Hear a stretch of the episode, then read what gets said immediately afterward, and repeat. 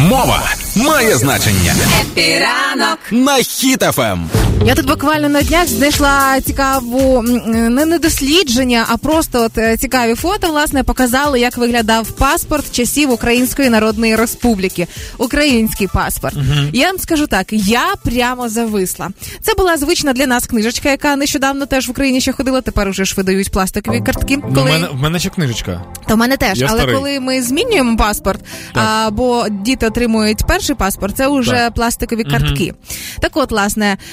Це був такий така ж книжечка, прошита, 24 нумеровані сторінки. І що найважливіше, і для мене найцікавіше в цей момент, що документ містив написи на трьох мовах: українська мова, німецька і французька. Прикольно. Де там російська мова? Покажіть мені. А що тим часом було в Росії? Навіть, паспортами? Стоп, навіть англійської не було? Німецька, французька, німецька, українська? французька, українська. А, да. а що це за такий союз дивний був? Ну ось такі були найпопулярніші мови, очевидно. І ще прикольно, що 100 років тому ось ці самі паспорти УНР Української Народної Республіки визнавалися і в Європі, і навіть в США в той час. А що з російськими паспортами?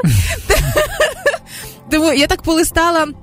У росіян ти знаєш, що у, у росіян визнавали Тавро? Тавро? А да. на лобі, да, це да, випалене? Коли воно як рабам ставило, так і ставило. Тому так визнавалося в Європі, і в США. Ось цим паспортом володіти міг тільки громадянин УНР Української Народної Республіки. Бути громадянином УНР це було дуже круто і престижно.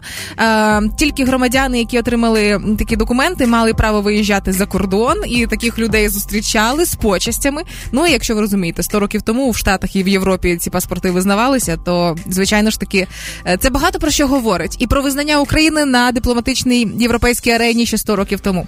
Виходить, що е, Українська Народна Республіка це єдина народна республіка на території України здорового здорової людини. Виходить, да? Виходить, так. І там цікава така і печаточка клеїлася туди, і фото. Ну, власне, фантастика. Мені подобається дуже. Можна розглядати і розглядати, і печатки з тризубом. Тому, якщо ви не натрапляли на ось цей паспорт, якщо ви досі не бачили, можете зайти в інстаграмі, знайдіть Юля Карпова, уже завантажила туди фото.